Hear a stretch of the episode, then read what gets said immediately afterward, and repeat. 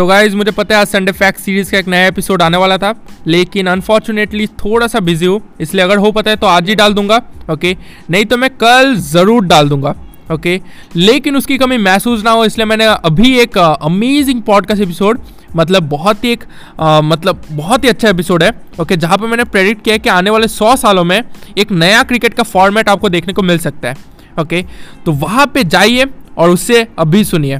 thank you